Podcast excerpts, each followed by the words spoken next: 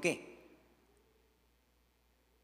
Vamos a pasar a, Segundo de los Reyes capítulo 20, hermanos. Así como están sentaditos, sígame con su vista. Segundo de los Reyes capítulo 20. ¿Ya lo tienen? Vamos a ver quién es el que lo encuentra primero. Segundo de los Reyes capítulo 20, verso 1 al 11. No el primero que voltea acá arriba, no. El primero que lo hay en su Biblia. Ya está, ahí está Pepe, ya, ya, ya. Gloria hermano primitivo, ya, gloria al Señor. Dice así la palabra del Señor, sígame con su vista.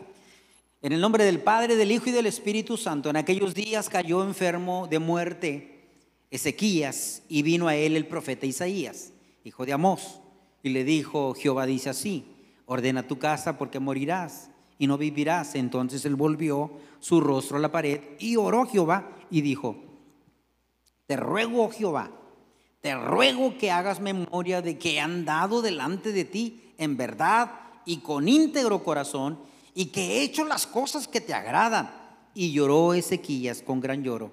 Y antes que Isaías saliese a la mitad del patio, vino palabra de Jehová a Isaías diciendo, vuelve y dile a Ezequías, príncipe de mi pueblo, así dice Jehová, el Dios de David tu padre, yo he oído tu oración, he visto tus lágrimas, he aquí que yo te sano, y al tercer día subirás a la casa de Jehová, añadiré a tus días quince años más, y te libraré a ti y a esta ciudad de mano del rey de Asiria, y ampararé esta ciudad por amor a mí mismo y por amor a David mi siervo. Y dijo Isaías, tomad masa de higos, y tomadla y la pusieron sobre la llaga y sanó. Y Ezequías había dicho a Isaías, ¿qué señal tendré de que Jehová me señalará, señalará o, sanará, perdón, y que subiré a la casa de Jehová al tercer día? Respondió Isaías, esa señal tendrás de Jehová, de que hará Jehová esto que ha dicho, avanzará la sombra 10 grados o retrocederá 10 grados. Y Ezequiel respondió, fácil cosa es que la sombra decline 10 grados, pero no que la sombra vuelva atrás 10 grados. Entonces el profeta Isaías clamó a Jehová e hizo volver la sombra por los grados que había descendido en el reloj de Acaz 10 grados atrás. Amén. Hasta ahí la palabra del Señor. Hermanos, cuando vemos esta oración del el rey Ezequías, bueno, alguien ha dicho por ahí, el tiempo lo cura todo. No necesariamente, hermanos, el tiempo o la edad no nos hace necesariamente mejores. El tiempo solo avanza y avanza y no se detiene. El tiempo lo curará, el tiempo determinará. Hermanos, lo único importante es cómo nosotros usamos el tiempo, porque el tiempo va a pasar. Pero ¿qué tanto aprende, aprende usted, aprendemos nosotros en entender este tiempo y que el que va a hacer la obra en el tiempo va a ser el Señor, pidiéndole el auxilio, pidiéndole el socorro, pidiéndole la atención. Pero el tiempo, hermanos, puede pasar el tiempo y la persona va a seguir igual. Si ella no se mete dentro del tiempo y le dice a Dios, Dios, ayúdame, porque el tiempo no es milagroso, el milagroso es Dios, el milagroso es el Señor. Y como uno va pensando y como uno va evolucionando y como uno va cambiando, porque uno está teniendo una relación con Dios y cuando uno está buscando al Señor, el Señor le empieza a ayudar en, el en medio del tiempo. Pero no es el tiempo el que hace que las cosas cambien. Es usted que le da permiso al Espíritu de Dios. Es usted que quiere cambiar, que quiere mejorar. Es usted a través de la obra de Dios, hermanos, a través de su Espíritu Santo. Entonces, cuando Ezequías enferma, hermanos, cuando, perdón, sí, Ezequías enferma, este rey de Judá. Hermanos, dice que el profeta va y le anuncia la muerte y le dice que ordene su casa porque ciertamente va a morir. Ordena tu familia, ordena tu reino, porque no vivirás más. Algunos apuntan o señalan esto que esto sucedió en el año 712 antes de Jesucristo, cuando se da este, esta situación. Y ahora, cuando Ezequiel, Ezequías, perdón, hace esta oración, hermanos, esta oración era un, dictamen de Dios. Dios ya había determinado el día y la hora cuando iba a, morir. Y solamente a él le bastaba decir, bueno Señor, ya que me estás diciendo que voy a morir, pues me preparo. ¿Sí o no? Digo, es una peculiaridad, es una distinción, es algo muy bueno, imagínese. Que usted viva como usted viva y que venga y el ángel dice, hoy vas a morir. ¿Qué va a hacer usted? Prepararse. Le va a decir a su esposa dónde dejó las escrituras. Le va a decir a la esposa cuál es la clave del internet. Le va a dar la contraseña. Le va a decir, este, perdóname. Háblale a mi hijo, a mi hija. Se van a poner a cuentas. Va a hacer todo lo que tenga que hacer, ¿sí o no? ¿Verdad? A lo mejor la esposa le va a decir, amor, primero se fríe la cebolla y el chile, después el tomate. No sé. El que va a morir algo tiene que hacer y, y algo tiene que ordenar, pues, ¿verdad? Y amor, pues a lo mejor nunca te felicité, ¿verdad? Pues quiero felicitarte. Como muchas mujeres, ¿no? Que en esta semana hicieron enojar al marido para evitarse el regalo del día de hoy, ¿verdad?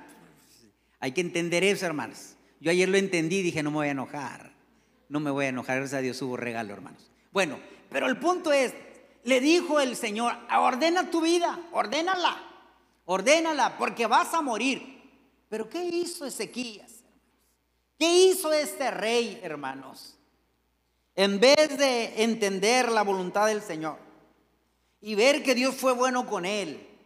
Hermanos, Ezequías tenía aproximadamente de 39, 40 años por allí, andaba. Más o menos, según Segundo de Reyes, capítulo 18, verso, del capítulo 18, verso 19, verso 20, capítulo 18, 19, 20, ahí va a encontrar más o menos la edad que él tenía. Mire, Ezequías, en vez de decir aquí estoy, tú eres el alfarero, yo soy el barro, tú eres el criador, yo soy lo criado Tú eres el que manda, yo solamente obedezco. Tú no te equivocas, yo sí. En vez de pegarse a ellos, se pegó a un libro de Levítico donde habla, hermanos, que eh, la bendición y la maldición viene a través de la obediencia a Dios. Bien sabía Ezequías que si él le decía a Dios todo lo que él era, habiéndose portado bien, Dios no iba a, negarle la vida, sino al contrario, le iba a bendecir y, y iba a suceder algo como lo que estaba sucediendo.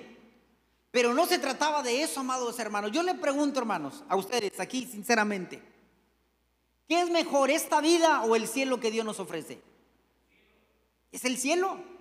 Hubiese yo desmayado si no creyese que veré la bondad de Jehová en la tierra de los vivientes, decía el salmista.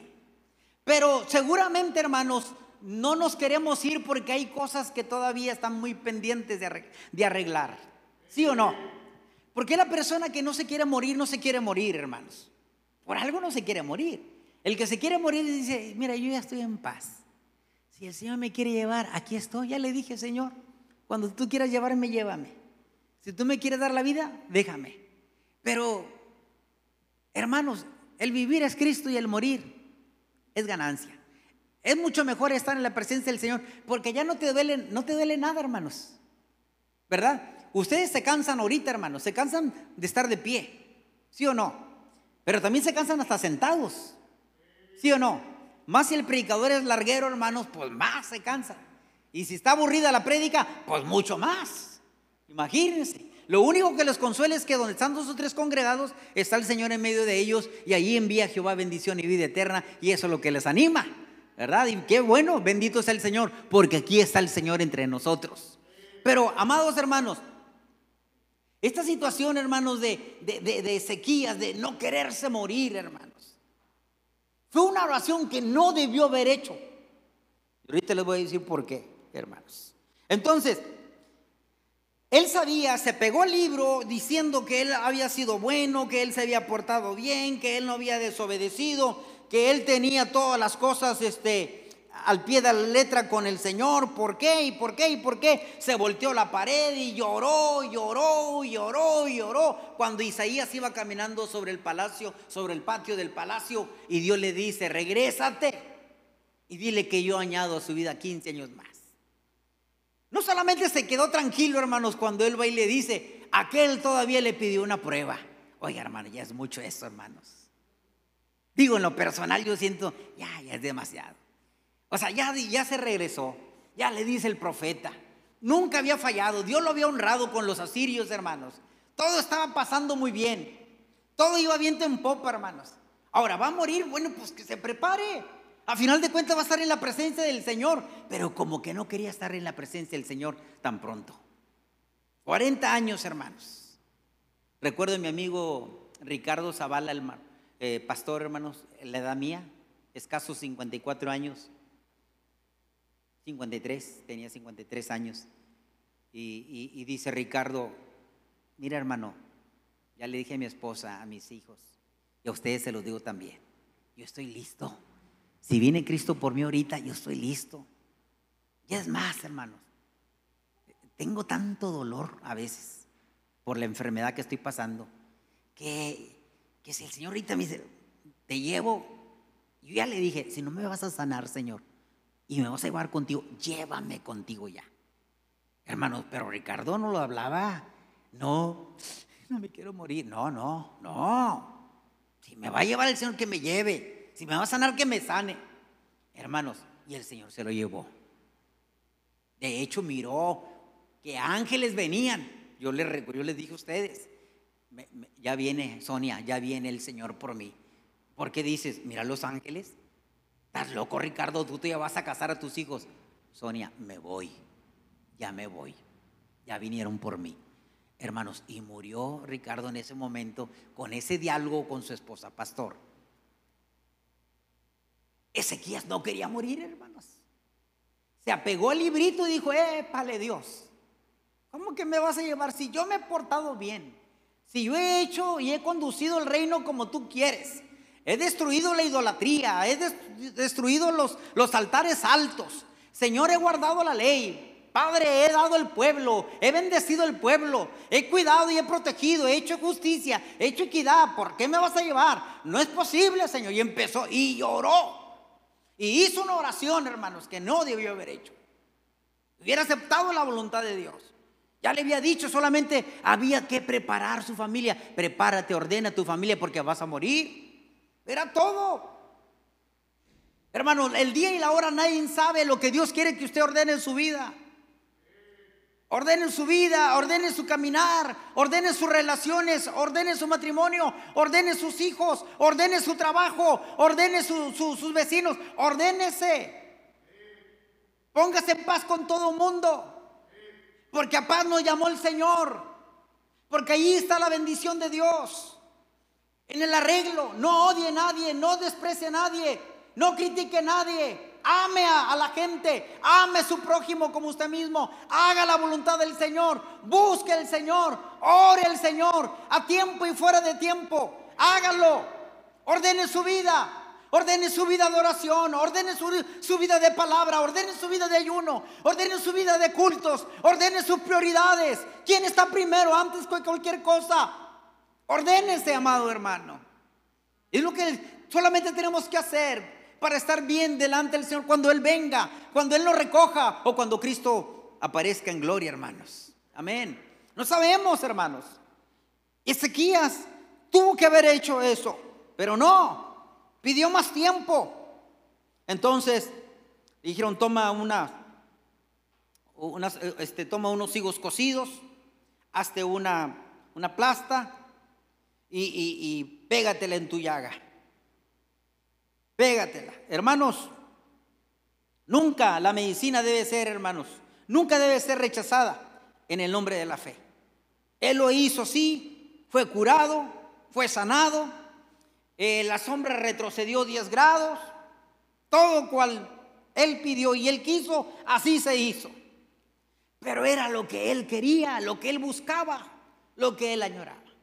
Mire, amados hermanos, uno de los problemas tremendos de Ezequías uno de los problemas que, aprendemos de, él es que él se engrandeció, número uno, que fue la caboce, se enorgulleció. Mire lo que dice la palabra del Señor en el verso 12. Eh, en aquel tiempo Merodac, Balac, dijo, hijo de Baladán, rey de Babilonia, envió mensajeros con cartas presentes. ¿A quién? A Ezequías, porque había oído que Ezequías había caído enfermo.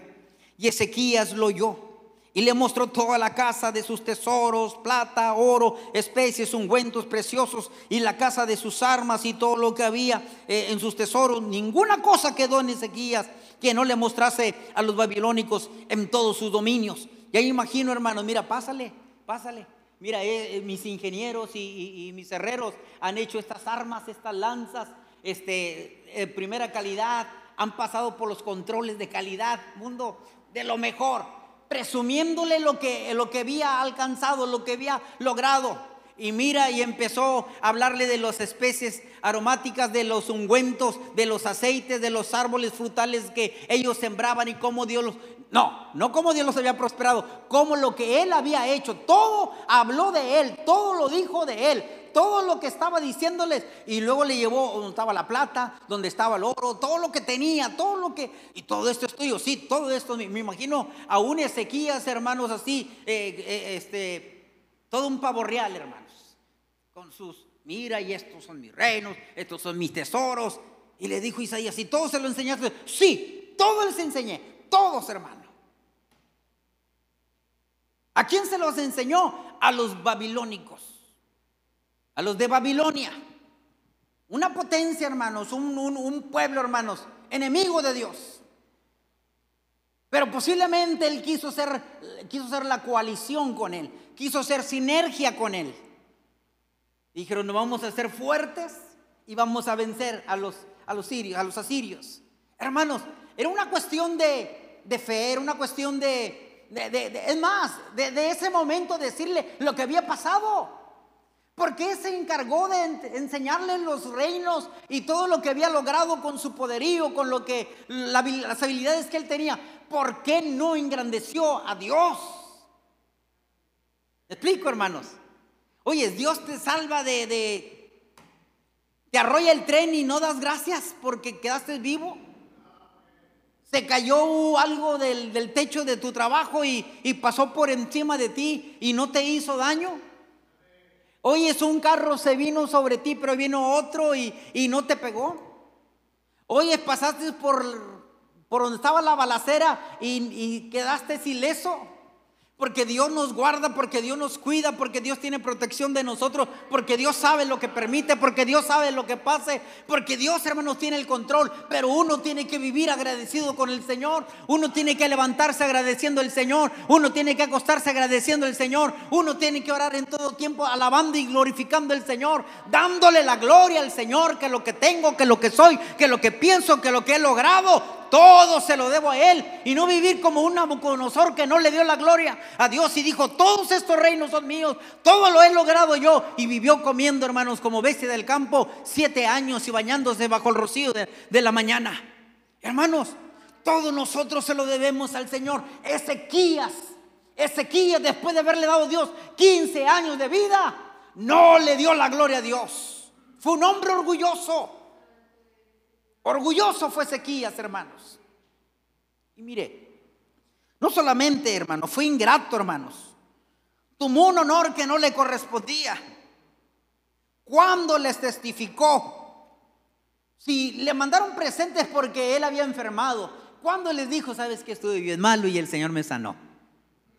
¿Cuántas veces tenemos gente, hermanos, con nosotros, enfrente de nosotros, y no le decimos lo que Cristo hizo con nosotros, hermanos? No le decimos que Dios ha sido bueno con nosotros y que tenemos que agradecerle al Señor. Me dijo ayer la, estilista, la que me estaba cortando el cabello, hermanos. Dicho ese de paso, me quedó muy bien. Digo, para que no se duerman y despierten, hermanos. Me quedó muy bien, hermanos. Ya se crean, hermanos. A la gloria es para el Señor. Lo que quiero decirles, hermanos, que ella me dice, digo, ¿cómo está señora? ¿Cómo ha estado? Dijo, no, ya no había venido, ya traía mucha melena. Y dije, sí, sí aparecía león. Y luego le digo, muy bien, gracias a Dios. ¿Y usted cómo ha estado? Pues muy bien, tengo salud. Eso es lo más importante. Le dije, es una parte muy importante la salud. ¿Y del espíritu cómo anda? ¿Cómo? Sí, sí, espiritualmente. Porque somos alma yo, ella estaba cortando el pelo, yo estaba sentadito. Somos alma, cuerpo y espíritu. ¿Y del espíritu cómo anda? ¿Cómo anda en su relación con Dios? Le dice gracias Dios por otro día. Ora Dios usted. Está en comunión con Él. Porque son muchas las bendiciones de Dios. Mire, tiene una buena estética, gracias a Dios. Mire, tiene una buena casa. Mire, su papá, yo supe que se enfermaron de COVID, es cierto. Y sanaron, sí, sí, es cierto. Oiga, ¿cómo nos olvidamos de Dios? Sí, sí, le digo. La gente se ha olvidado mucho de Dios. Los medios de comunicación se han olvidado de Dios. Cuando uno ve a los medios de comunicación y cuando uno ve los programas de antes, aún los mundanos, ¿verdad? Aún los inconversos, los no alcanzados todavía en la fe en Cristo, hermanos decían, si Dios quiere, hasta mañana.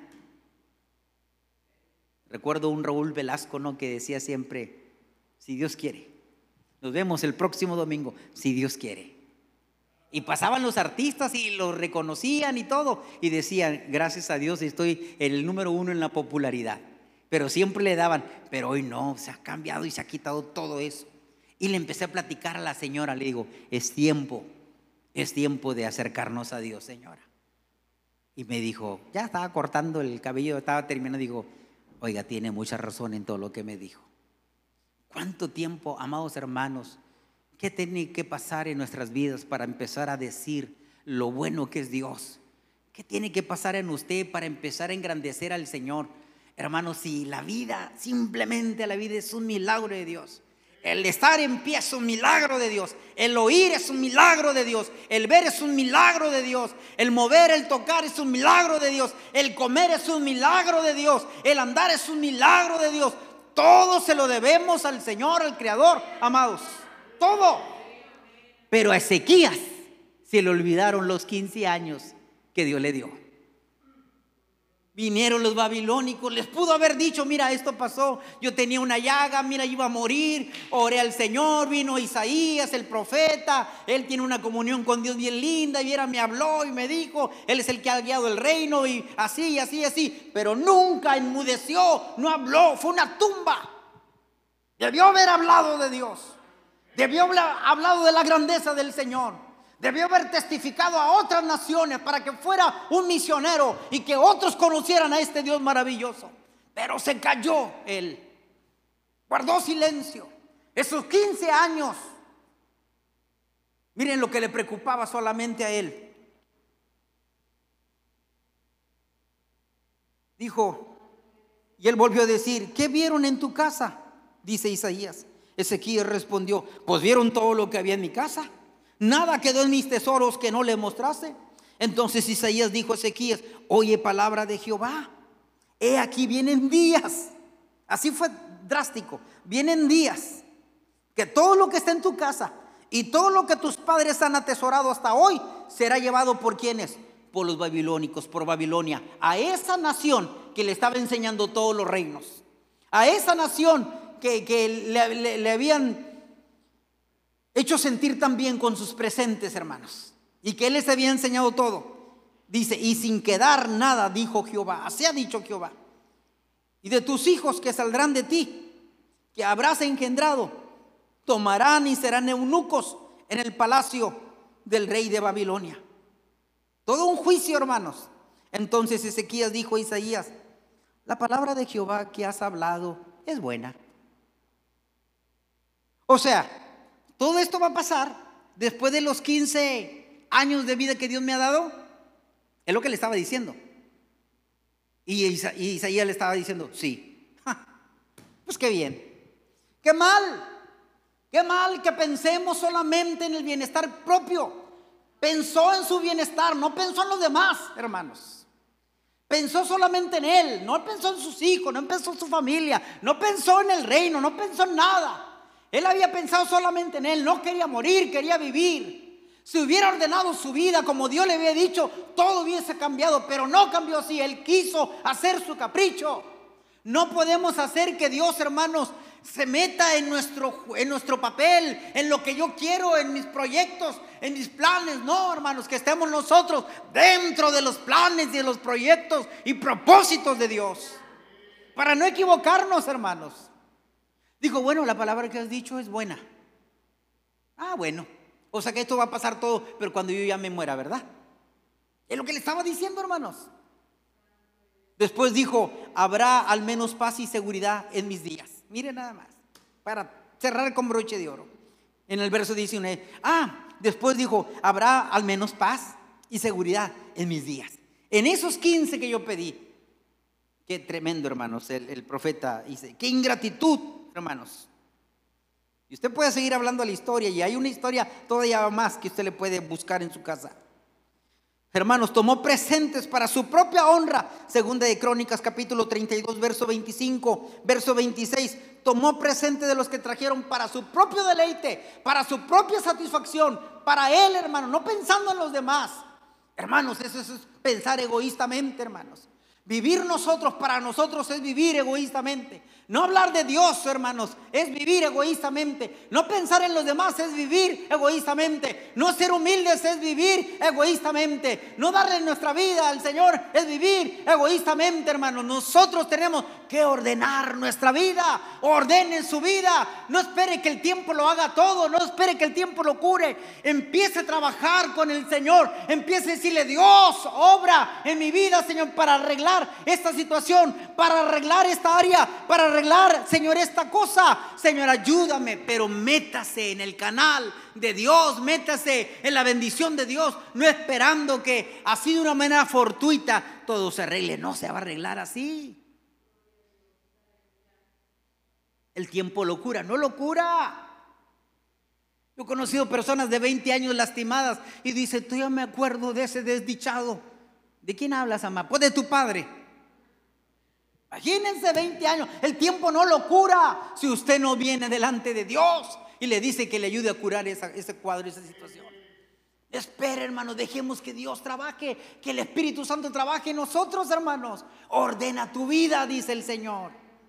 Ordénala. Hay oraciones que no tienes que hacer, hermanos como esta oración que hizo Ezequiel, pensó solamente en su deleite, pensó solamente en su placer. ¿En qué momento testificó de que Dios le había dado 15 años? No, hermanos. Eso nosotros lo sabemos, pero él no lo dijo, no lo testificó. No engrandeció al Señor. Bien decía el salmista, enséñanos de tal modo contar nuestros días que traigamos al corazón sabiduría. Perdió la oportunidad de testificar a los pueblos, hermanos, sobre la grandeza de Dios y la bendición que él alcanzó. Se quedó callado. Se quedó callado.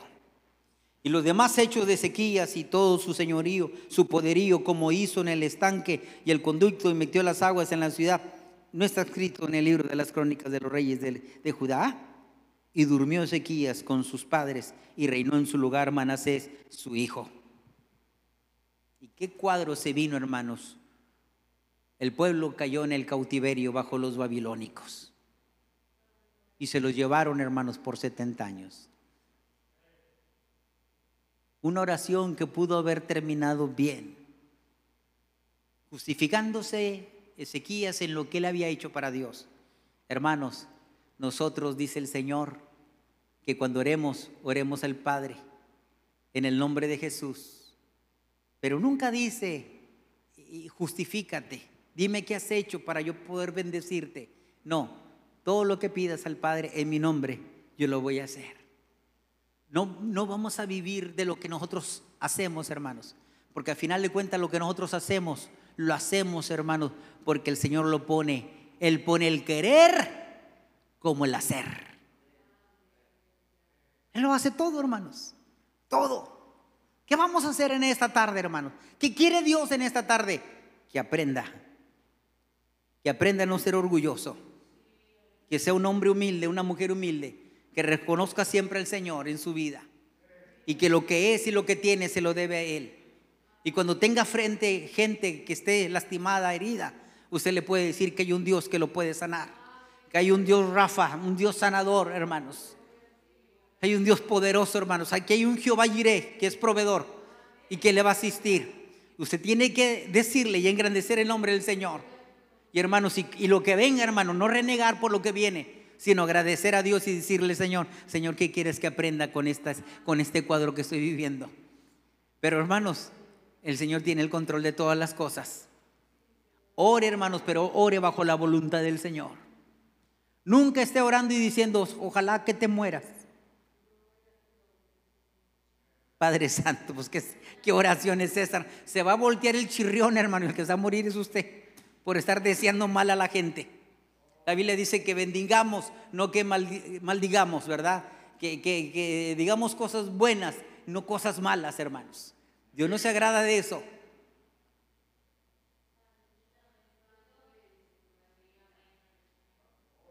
Me decía una señora en este fin de semana, me decía, una dueña de una alberca me decía, yo soy una mujer muy buena, tengo mucho temor de Dios, pero mi marido es honesto y le tiró pero duro. Así que cuando ore, pues ore por él.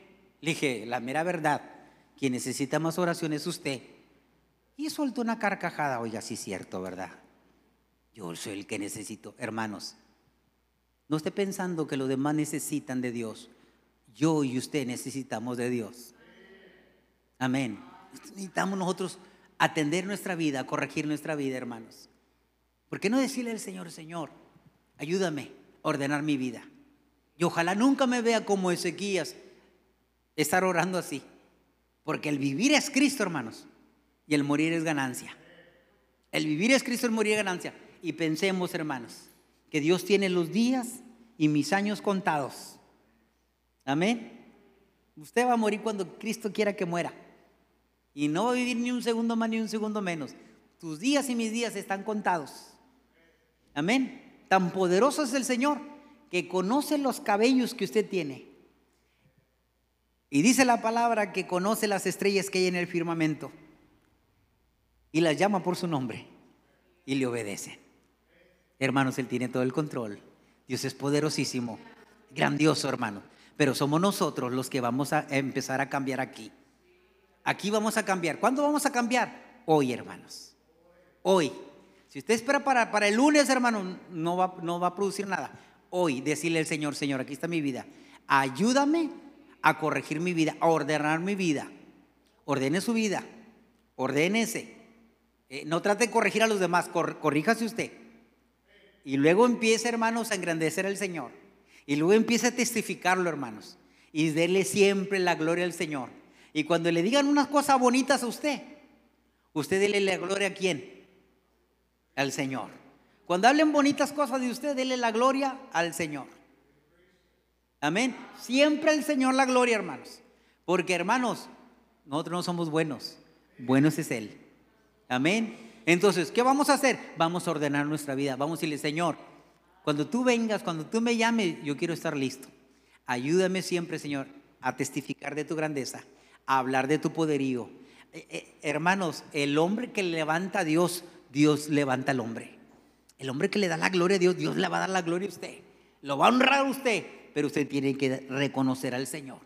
Ordene su vida y no haga oraciones que no deba de, hacer, hermanos. Amén. Nunca diga, ay, ¿por qué no cambias a, esta mujer? Es mejor, Señor, cámbiame a mí, Señor.